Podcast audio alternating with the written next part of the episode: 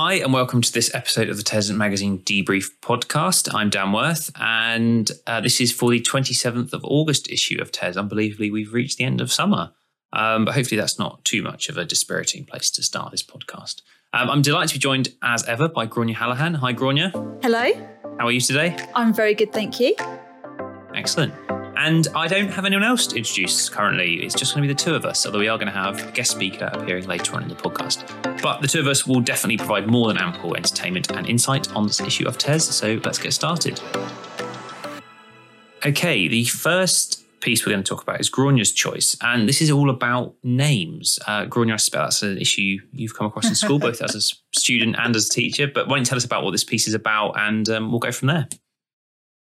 Okay, so Irina Barker wrote this piece, and it's all about the importance of knowing names and you know your journey with, of your name through school for somebody who has got an unusual name begins from the second you walk in through that reception door, and it's it's something that plagues you all through your school career. You know, when you're a person who's got an unusual name, you know about it from the second the the register is read out loud. Even before they get to your name, it's those few seconds of pause when everybody in the room turns around and looks at you and you think, oh, here we go. They're gonna, what are they going to call me this time? And you know, it's, it's, different degrees of awkwardness for people with different sorts of names. For some people, they know that their name will be mispronounced, and then it's not even really like that, that's significant in the class because nobody pronounces it correctly. It's it, it's something that comes into different cultures. Students from different backgrounds are, are more are disproportionately affected by this because in different cultures their names won't necessarily be phonetically pronounced. So it's a tricky one. So, Irina Barker is the person who's written this piece, and she goes into some really interesting detail into some research around the importance of names. And she describes something that I love called the cocktail party effect. And this is the, the way that even when you're in a really busy, noisy room, if you hear your name being said, you can hear that, you can pick that out out of all of the, the words that are being said and everything that's going on. You can you can hear your name. and it's the way that our ears prick up and we take notice. So saying someone's name increases their level of attention. And we can use this to our benefit as teachers because we can then use a student's name to try and engage them more in class. But if you can't pronounce their name properly in the first place, you know, you get into a bit of a tangle. And she talks about um, uh, a study that Peter Fonagy, who's a professor of psychoanalysis at UCL, who I've interviewed before, and I think Peter's fantastic. And he talks about a test that they did where, and a study where they used um, students' names and students performed better on the test. You know, we know it's a really powerful tool. Mm. And she goes on to, you know, reasons why students will respond better to their names and the importance of, of, of learning their names. And uh, and some a little bit about the different methods you can use. And she says you know it doesn't really matter what you do as long as you do it. And that's that's what's so important. So dan i suppose you don't get too much trouble with your name do you no, no. Although one teacher did used to, primary school used to call me Danny, which I really didn't like. I've never been a Danny. And so my mum had to go in and ask her politely if she would stop calling me Danny because I was too scared to, obviously, when I was like, you know, five or six, whatever it was, to um to, to say that. But but no, other than that, I think my name's fairly easy to remember. But, but I suppose that's the point, though, isn't it? It's the bigger, it's the bigger issue is that it's not about, it's like if you've got 30 pupils in one class, and you know, you're teaching many classes and suddenly you've got to remember 150 names. And of course some children will have the same name repeatedly and some will have very unique names or from names from different cultures as you say that are hard to, to pronounce. Um, and that's a challenge isn't it? And, and, as you say it sort of sounds a bit it sounds obvious in a way like oh call people by their names and they'll pay attention or we respond better when we're called by a name. But it, that's all well, all well and good, but you've actually got to remember those names and use them. And if you get them wrong, it's one of those things that people do take offence. I don't know if you get your name wrong, even if, even, well, not always, but they can do, or they, can, or you can feel embarrassed yourself if you get it wrong, even though you've literally just learned it. And of course, you might forget it. We have a big thing about, oh, oh, I'm terribly sorry. And it's like, well, all right, it's polite to apologize, but it's almost like, well, you know, you can't be held too harshly for forgetting a name that you've just remembered. But yeah, for teachers, I guess it is a challenge. I mean, are there good tricks to remembering people's names? I suppose you have to be careful not to sort of come up too clever an association that then you accidentally use their actual real name or something like that. Yes. So when I was when I was teaching, I used to ask students to find out the the etymology of their name or find out a reason why they were called that name or something interesting about their name. Oh, that's good. And yeah. then at the end of every lesson in that first couple in those first couple of weeks, we would go around the class and you know they would, first of all they would tell me their name and the reason for it. And then when we went round to uh, when I dismissed them, I would dismiss them by the people students whose names I could remember that they would come and stand at the front and they would be able to like file out afterwards. So it took a bit of time. But having that that memory trick, having that reason to remember their names really helped. And I honestly I can still remember some of the reasons why the students had their names. Oh, I taught handy. I taught a girl called Amy and she said her dad had called her Amy and her brother Ben because he picked three letter names as he didn't want them to struggle to spelling their own names and you know wasn't sure if they'd be clever or not so he went with Amy and Ben well, it's a logic, I suppose. Yeah. and she thought it was so funny I can remember her little little indignant face as she came came and told me and it's you know it's it's really handy and it it helps you have a little hook to remember the student and it means that you you have a bit of a bonding moment with that student. And you know when i was first first started teaching i was really embarrassed about my name. I didn't want the kids to know what my name was. If they ever Mm. saw it on on school correspondence i would i would feel like my heart my heart would sink because i knew the next day that, that somebody would ask me about it and i was really really embarrassed about it. And it took me years to get past that until i realized that by sharing with students who also had difficult names to pronounce by saying, you know, I do know how you feel. Like that's how I used to feel with my name. Please do correct me if I pronounce your name incorrectly because I'd hate Mm. to do that. And um, I felt like that that really actually helped me in the in the end. And it was something that I thought was a hindrance in my life when I was younger. And actually, it's it. I think it's it's a benefit in lots of ways because it it's difficult to imagine how embarrassing and endless it can be when you do have a name that's not from the country that you live in and you're forever encountering oh where are you from? What's that network is it your dad who's irish? Is it your mum who's irish? Mm. and or or not even it's people that don't get that it's irish and when you do say it's irish they're really surprised and it's that whole oh irish names aren't they awful to pronounce? Aren't they awful to spell? And i just feel like a bit endless negativity about it. It's it, now as i'm older i'm like yeah it's great i Mhm. love my name i make a real point of saying how much i like it to try and fend off that that onslaught of negativity about oh i knew a Siobhan and a Sinead it's like oh did you everyone knows a Siobhan and a Sinead Yeah, well, it shows, doesn't it? Yeah, like you say, like names, they're, they're complicated like that. And with Dan, I guess, is a very simple name and it's three letters. And maybe that's why my parents chose it as well. Although I guess, you know, it's Daniel really. But, but yeah, I, I don't know. And, and um, it's like, it reminds me of me- sort of this idea of names and their power. Reminds me, I used to work when I was at university, I worked in ASDA for summer holidays and you have to wear a little name badge saying, you know, hi, I'm my name is Dan. And, I remember whenever someone would call me by my name when I was working, I was worked, I worked on the tills, and someone I'd be doing something, you know, scanning, and- and they say, "Oh, Dan, could I have an extra bag, please?" or something. And it always used to really throw me that they knew my name and they were actually reading a name tag. And it's a weird thing, that isn't it? Because someone knowing your name is so it's like, well, who cares? But it just did sort of. It was a bit like it was a part of you being given away Yes, for free. and they have you at a disadvantage because you don't know their name, do you? It's it does feel a bit like that. It does feel a bit, and it's a bit direct. It's like Dan, and it's almost as if, as if I know you and I can. And I, and I found that I found that I found that strange. I suspect there's more psychology to that, oh, I'm glad that you find that strange. I'd find that strange, and but the the the, the my children's school used to be on a road where there was a lollipop lady, and or a a, a road control person, lollipop lady, she had a lollipop stick, and um the the other children would call her Jill. I'm like, morning Jill, bye Jill, and I wouldn't let my girls do that because I felt like it was overly familiar because she didn't know their name. So I made them Mm. go and introduce themselves to her. and, then, and then they were allowed to call her Jill because I think you you do have someone at a disadvantage if they know your name and you don't know theirs. I worked at B and Q for a while, and I, do you remember the aprons with your name on them on Mm. there? yeah, Ugh, and I I know I never put my name on it. I used to have someone else's name because I didn't want to have my name on on my apron because it would be That's a good. Endless. that's- And I had I used to wear someone's apron who was called Jazz. But that's easier. So I was just Jazz, and I would never respond to it because it wasn't my name. But it's quite funny that as well, like using yeah, like the power of names and why they put it as a disadvantage. And I guess in a classroom environment, you know, that's not quite the same dynamic, is it? Because the, there's an expectation that you'll know their name and them, you know, you know, Miss Hallahan or whatever it is, you know, you have you have your you're you're both presenting a, a, name to, to use for each other, and I guess also you have you have maybe you have Sir or or Madam or Miss or all that kind of stuff. And again, there's all sorts of things around that as well, isn't there? Like some people probably say they're, they're too deferential or whatever it is. I mean, it just shows, isn't it, the, the, the complications here. But I think overall the piece is, is an interesting one, just a sort of a sort of powerful reminder at this point of the year, particularly that those efforts you might make now in the start of September to learn the names, like you said, to come up with a, get them to introduce their names and why, all those little little things can actually have a big impact in sort of engagement in in being able to sort of identify someone in the moment in the class and being able to obviously that famous thing of telling someone off by sort of using their name mm. sort of mm. definitively.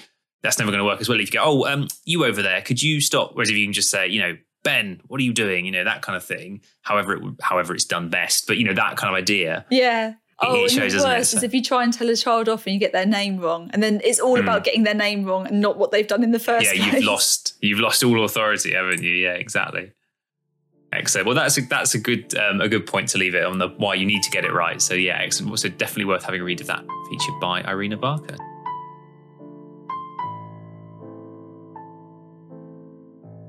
Excellent. So the next piece we're going to look at is the growth mindset column. And Gráinne, for this one, you have interviewed the author of this piece, which is Jude Hunton. So we're going to have a listen to that interview now.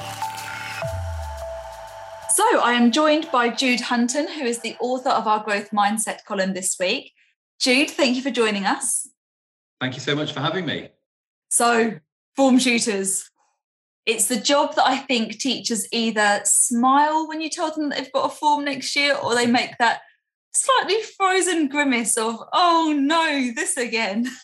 it's definitely a marmite role. You love it or you hate it. Tell me a little bit about your time as a form tutor. Well, I, I'm um, I've been teaching for about 15 years, and I uh, went into teaching thinking because um, I'm an English teacher. Um, can't wait to teach books. I can't wait to talk about English and books. And then somebody said, You're going to be a form tutor. And the thought hadn't crossed my mind. And it, it came as such a shock. Um, and, and I absolutely adored it. It was it was such a a novel experience to have a a team, if you like, a sort of, you know, 25 young people who you see every single morning.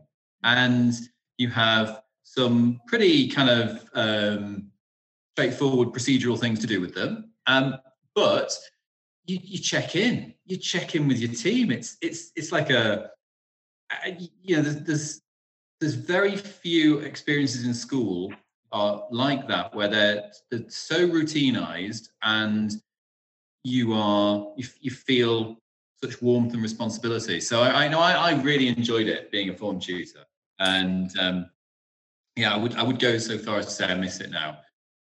Well, yes, of course. Now you're a head teacher, that you don't That's get right. to have the, the joy of being a, a form tutor anymore. But you know, it sounds like you cared about your form. It sounds like I probably would have enjoyed being in your form. Would I have enjoyed being your head of year? What was your admin like? Were you uh, the sort of form tutor who got your form um, Hmm. It was not perfect. um, I, um, yeah, I, I I was a little bit of a blagger at times with some of the, you know.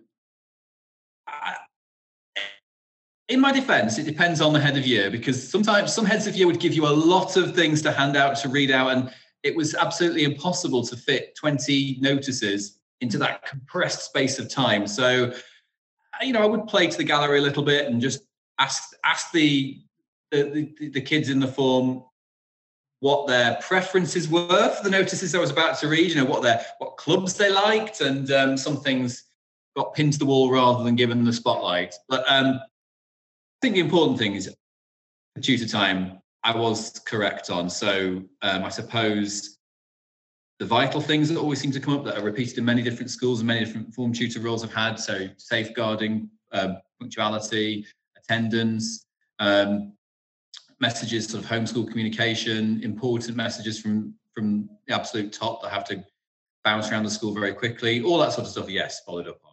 But when it came to, um, oh, I don't know, you know, there's a new um, IT club or a new like Lego robot club starting, and you're staring at, you know, grumpy year tens first thing on Monday morning. I sometimes left that note to the bottom of the pile. you're a better man than me. I remember being always in trouble at a school that I worked in where one day a week we had an extra registration which mm. required a paper register and not Sims. And wow. I I forgot to do it pretty much every single week. And I would get told off like publicly in the staff hmm. meeting, mm. like, Grania, once again, you have not done and I hated it. It's anything that's out of the ordinary. Well, I guess it was once a week, but you know, anything that throws me from a, a daily routine, I was mm. useless at. And now, you know, routines are are so important, which is what your your piece is about, isn't it? About you know how can we use form time so it's not just sitting there twiddling your thumbs. I mean, I think some of the worst form activities I've seen mobile Fridays.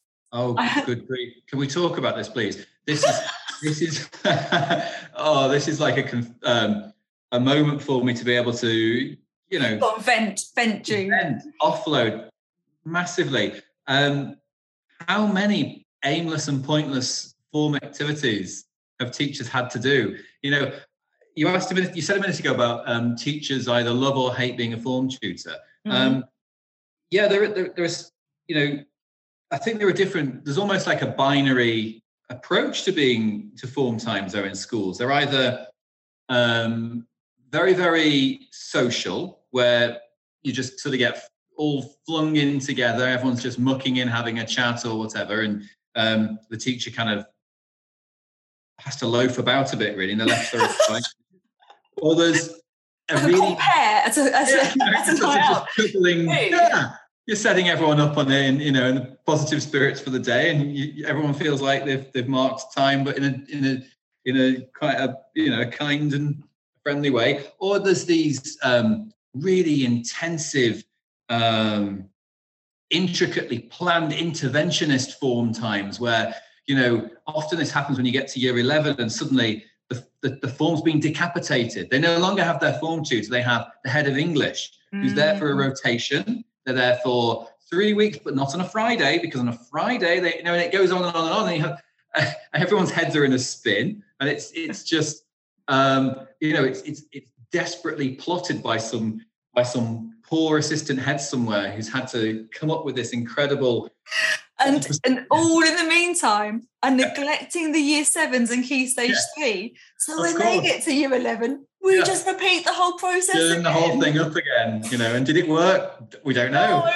no. but we did something um, yeah so i think form time gets really um, it either gets abandoned a lot of the time, you know, and you, you, get these sort of, you know, everybody just as long as the register's done, who cares? Or intensive, compressed kind of um, experience where the expectations are unrealistic. Um, yeah. So yeah, I have I have um, you know I've got friends in teaching who talk about the you know the, the dreadful aimlessness of fun time Friday or you know getting to know you Tuesday or and you know the, the absolute the absolute agony of that as a form tutor. What I really think form time is about though is it shouldn't be aimless and nor should it be a kind of hyper lesson that you try and inject into children's skulls you know in that compressed time really it's it has to fit the school and it's about acculturation or really to borrow a tom bennett phrase that i really like it's it's about normalizing student behavior. Like when you enter a restaurant, you know, civilized, there are rules, there are expectations, there are codes. And that that can be social codes, that can be academic codes, it can be about um, it can be about ethos, it can be about inclusion. It has to suit the school. And what I'm pleased with at Skegness Grammar School and with uh, my trust um, uh, DRET is that we've established a model where we use prep. It's an idea that's sort of um, uh, we've, we've you know we've borrowed elements from other schools too, like Bedford Free, one we, few ideas from, where students do a lot of retrieval practice in different methods at the start of the day using knowledge organizers um, and 100% folders. So it gets so it's about ethos there. Students are um, thinking about achievement, thinking about academic success, being given the tools to be um, scholars, and we're, we're talking about 100% effort all of the time. So that's our, our way of um, acculturation for those scholars, those young people. And at the end of the day, we have a second tutor period called DRET Reads, where we read to students. So young people every day in all our DRET schools um, are read to. So we ensure that we're we're generating um, a reading culture. And it's nice. Being read to is the best thing. Lovely. It's, it's just it's so it's so relaxing. yeah, it's so relaxing. But it's also lovely when it's it's the same group each each day. You know, it's, it's your team, your your squad, your familiar faces, and you generate that trust and that and that that that really positive, warm feeling with reading and with mm-hmm. achievement. So so that works very well for us that makes me think about some of the best form times I've had when I was a form tutor. And I mm. think a lot of them involve reading to the form. We used to read a lot of non-fiction together, and I, I mm. really enjoyed that. And I had a, a, a, year 10 to year 11 form that I picked up from somebody else. And you'd think at that age, like, well, they want to be like, oh, they're far too old for that. No, no, no, no. We used to find like really funny funny bits in the newspaper and like I, I started off by bringing them in and I would read read them out to them and then they were bringing them in and they, they got to read them out and it was mm. it was nice like it's yeah. it was you know it was pretty informal but it was something that we did together as a group and they were a tricky form it's always hard to pick up a form oh, yeah. but it was something that we did did all enjoy and even the ones that pretended they didn't like it I knew they liked it really I saw them giggling and laughing yeah do you have a do you have a favorite form that you remember having as a form teacher? oh, tutor? I do, I do, and and um, my favorite form was one that um, it was my the form I had in my second year in teaching. So I'd been in NQT and I had a sixth form mm-hmm. form mm-hmm. to start with, and that was okay. But um, I was really young, and it was a bit I was a bit overawed at times, thinking, know, grief, these kids are pretty old. But then my second year, I, got, I picked up a year seven form, and I absolutely loved it mm. because um, you know, it was, it was quite funny because um, a couple of them called me dad by mistake, which was, but it was just so warm and so sweet. And um, I liked what, what I liked most about it was I could set an example for them. I could be that that figure of authority for such fresh-faced new young people into the school. And I noticed something which now, as a as a head, I've filed away for helpful information that I, um, at the school I was at, we were only supposed to keep our form groups for key stage three, and then we would be rotated around for key stage oh, four. Okay. I, I, liked my my form so much that I went and asked the senior deputy if I could keep them into year 10. And she said, no, no, no, you can't. You know, this is the system, deal with the system. Um, and then she came back to me the following day and said, oh, we're going to use you as a pilot. You can. I thought, and and I, was really pleased. And then I forget how I worked it out. It may have been a friendly deputy head said, you know, she spoke to the head about this. This is one way to keep you and stop stop you leaving the school because you oh. obviously. So I thought, well, that's a very that's a very worked out well for me because I loved that form group. But yeah. It was a very hearts and minds way of keeping keeping staff staff retention because I I stayed I stayed to stay with the form group. You know that is so true. I think listening to your staff about their mm. their request for pastoral things yeah. makes a huge difference because mm. you know if you if you request to go up to key stage five, key stage five form groups are often not the favourites of teachers sometimes because two words, UCAS references. I think there's only there's only a few people in the world that like writing UCAS references. I, I might one. be one of them. I always really liked it, and my my husband he always makes me help him with his one. like, oh, I'll do it. But you know, if you've got a teacher who asks to have Key Stage Five, mm. give it to them. Oh, definitely. You know. oh, I do that now. and it's it's really I know it's obviously tricky. You can't give everybody what they want, but no your pastoral role as a form tutor does take up a lot of your day. Like it's not mm-hmm. it's not just like a little add-on to the to the timetable. It's a really important role. And if you ask to have a year group or a key stage makes sense to have that request at some point at least on it. If you keep asking year on year and being turned down it's a bit it's a bit heartbreaking isn't it? Yeah absolutely. But it's the um it's the sort of the chemistry of the classroom of the school isn't it? You know mm. you, you get to interact in a daily way with those young people. And as a form tutor you get to see them grow. And that was that was really important to me then. And that's so that's my favorite form group, you know, I can I can remember the faces now and, and thinking about it, and it, I took I took a great deal of delight in knowing I was their tutor. Every assembly, looking at them and thinking that's you know they they know where I'm standing now, and I'm and I'm and you know I I I you know I stick up for them. That was. I've got such a good question for you. Oh really? Okay. What do you think? I really want to know the answer to this. What do you think is the best way to name a form group? Name a form group. So form groups obviously have names, and they get uh-huh. you know schools do it in different ways. Sometimes form groups are named you know with initials or with just. Oh, okay. I mean, I, I, worked at somewhere that used to oh, spell oh, out the name of the school with the so we had seven yeah. S, seven T, seven B for cent, and then it spells out Benedict's like you know STB. No, it's got to have the form tutor's surname. That's what I think. Yes.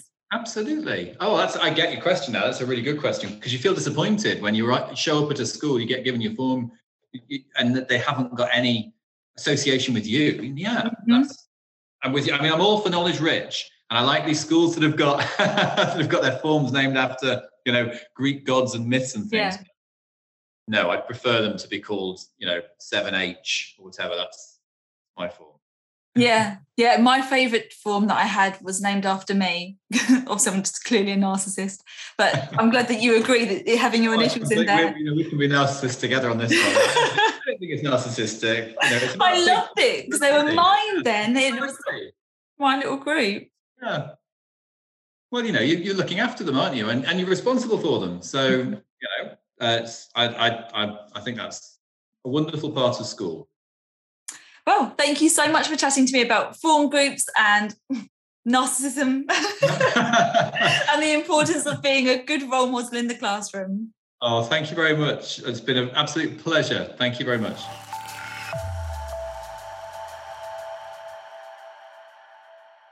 Excellent. Well, that was a that was a very interesting conversation, and I think one that made a lot of good points about you know the importance of form time and study habits and how we get into them. So yeah, excellent stuff. Okay, the final piece we're going to look at today is actually, I think this is the first time we've done this. This is from the plenary section of the magazine, so it's not one of the features, um, but it's about a topic that's, that's absolutely hit the headlines a lot in the last few weeks, and I think it's very interesting. It's about ventilation. Um, I recently wrote a, quite a long form piece about ventilation for the website, and some of this piece in the plenary section uses some of that information sort of within this to sort of look at the wider issue in a sort of short form way based partly on the fact that the government announced funding for CO2 monitors has been uh, made available to give schools monitors. And yeah, like ventilation, who knew it was such a big thing? I remember being back at school and, you know, stuffy classrooms and classrooms with windows don't open and all that kind of stuff was quite common. Um, but now ventilation obviously is really important because it's all about how to keep the airflow, how to keep COVID particles out of the, out of the air of a classroom. How do you do that? you can't just say open a window. You know, talking to people, it's very clear that lots of schools have windows that don't open for safety reasons. They're out of reach. They only open a small way. They're painted shut. School classrooms don't even have any windows. So you cannot just say, oh, we'll just have the windows open. You know, if you can't, even if you can open the windows, it's going to be freezing cold. That's not good for learning. No one's going to, you can't learn when you're absolutely, you know, your fingers are chattering and your, your teeth are chattering, your fingers are numb and you can't hold a pen or whatever. So what do you do? Do you buy air filters? Okay, but if you do, where do you put them? How much do they cost? How do you maintain them? you know, do they actually work? Do you know what to do with them? You know, again, complex stuff. Um, the CO2 monitor is definitely a good step because it means you can know if the air is, is getting heavy with CO2 particles and by association, possibly COVID particles. But again, that's one good thing. But then can you do anything about it? And I spoke to one teacher and they said, well, in a way, and they were sort of making, a, making the point, they weren't being serious, I don't think. They were saying, I'd rather not have the monitors because it means I'll know there's a problem and I can't do anything about it. So it's like ignorance is bliss rather than having the monitor. So I'm sure it's something that a lot of teachers, a lot of leaders are thinking about now about looking at their classrooms and you know what can we do with these monitors? Where can we put them? What we do with them? But yeah, I mean, it just goes show, doesn't it? Like a small what the pandemic has thrown open school building quality, you know, for ventilation, for windows, for for air filtering, and, and why that matters. Um, so yeah, Gráinne, I don't know what you think about ventilation. If you've ever thought about it before, much before the pandemic. Oh well, you know, I, I had to teach in stuffy classrooms with year sevens trooping in after having PE and the the smell when they they finally left and the next class would come in like, oh miss, did you have year sevens last? Like, yes, yes, we did. And the the um the stench of trainers as they all take their trainers off and try and swap this. You could tell when someone's trying to sneakily put on trainers because the smell And you know, I don't. I have. I was thinking about this this morning. I I've never ever taught in a room, and all of the ten years that I was in teaching, I never taught in a room that whose windows fully opened.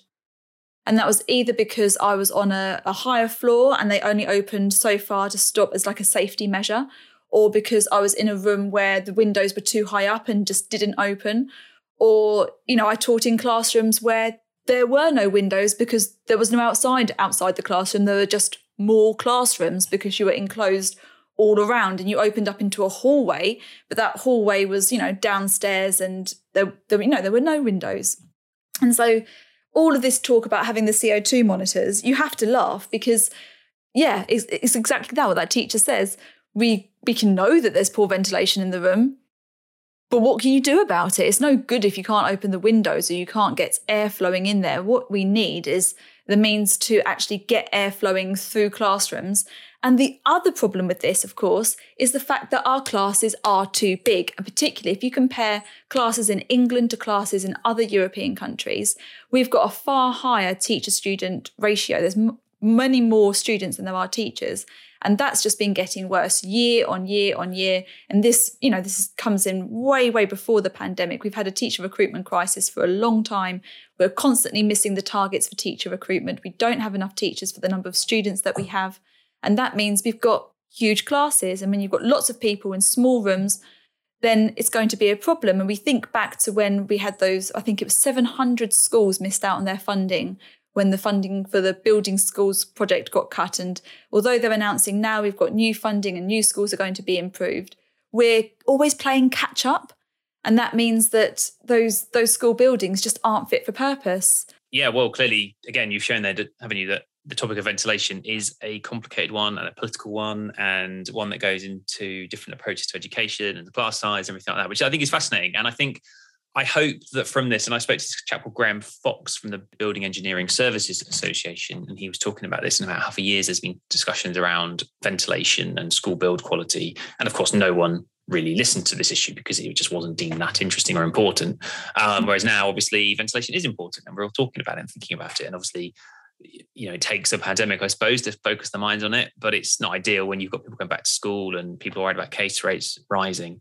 I suppose, and I, the final point which which he made to me, which I think is worth mentioning because I think it, it slightly circum no pun intended, it circumvents the um the window issue, which is he said if you open the door to your classroom, you will still have the same effects really, because a classroom will almost certainly be warmer than the corridor or the outside if you're opening the door to the outside. It should then pull the new cold air in from the bottom, the warm air should go out through the top, and you should have a well ventilated classroom in, in a few minutes, really. So, although you might not have windows, the door actually will have the same impact. And he was saying you could even go out of the classroom while it's happening, or you could stay in there. Obviously, not ideal if you've got a monitor beeping away, thinking, oh, we should get out of this mm. classroom. But it actually was a simple idea. And obviously, every classroom's going to have a door, isn't it? You can't get in and out of the classroom. Yeah, so he said that would work. Obviously, he, he accepted it wasn't perfect and it could cause noise and, and nuisance. Yeah. And it could still be cold. You know, if you open the door and it's outside, it's going to be cold. He's not saying it's a perfect solution. But if your monitor's beeping, telling you the air particles are heavy here of CO2, that might mean COVID two or three minutes of disruption of a bit of background noise. Yes, it's not ideal, but does it mean you refresh the air, make it safer again? Well, it's possibly a trade off worth making. So I thought that was a good sort of final practical, useful point that no one's suggesting is, is oh, well, problem solved, but it's better than doing nothing, right? right? Yeah, definitely. But it is giving me flashbacks to when I was in a classroom with windows that didn't open. I'd open the door and it was a fire door. So it was always like shutting. So I'd have to put boxes of exercise books to like wedge it open. Yeah. And then the the um the caretaker would like be patrolling the corridors and the kids were like, Miss, quick. And I had to kick them out of the way and let the door shut so I wouldn't get in trouble. Well, you see, again, this is that's a good point, isn't it, actually, because these things require a sort of an understanding of the school like that, why that might happen. And it can't be like, oh, well, you have to close the door because you know, it's a fire risk. It's like, okay, but we're leaving it open for two minutes, whatever. Um, and obviously in other parts of the world, you know, the school doors are, are, reinforced, bulletproof, and all these kind of things. So you probably can't have them open. But oh, that's a that's a whole nother topic. But it, it, shows, doesn't it, that this is something that's going to yeah. be a lot on school leaders' minds, on teachers' minds. Um, but hopefully, hopefully the situation is, is at least better than it would have been without the monitors and schools can find their ways through it. Excellent. Well, I think we've again we've we've run a huge range of topics there. and We've um, grappled with some major tech problems through this recording. So anyone who's listened to us thank you for doing so because it's been a tech nightmare on our side, but we've got there in the end, which is great. So, yes, this was the 27th of August issue of TES. I hope you've enjoyed it. And we'll be back next week, hopefully, tech issue free and with Jon Severs in tow as well.